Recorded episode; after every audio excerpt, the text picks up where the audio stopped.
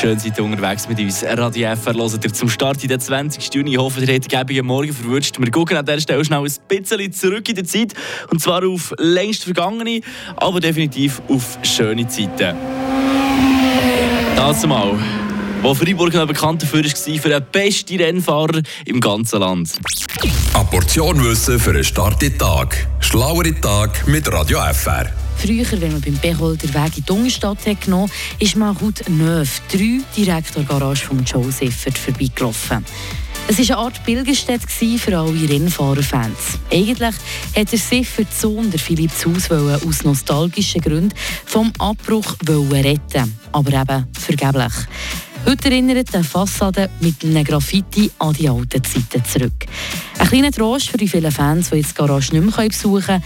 Viele Leute gehen ihn an seinem Todestag, am 24. Oktober, an seinem Grab zu Freiburg auf dem Friedhof Saint-Leonard besuchen. Und nicht zuletzt, es gibt einen Joe-Siffert-Raum in der Garage Nicoli, hier gerade in Villach-sur-Glane. Dort gibt es nebst dem Rennsimulator auch noch unter anderem sein Porsche 917 zu sehen. Frische Tag, der Radio FR Morgen.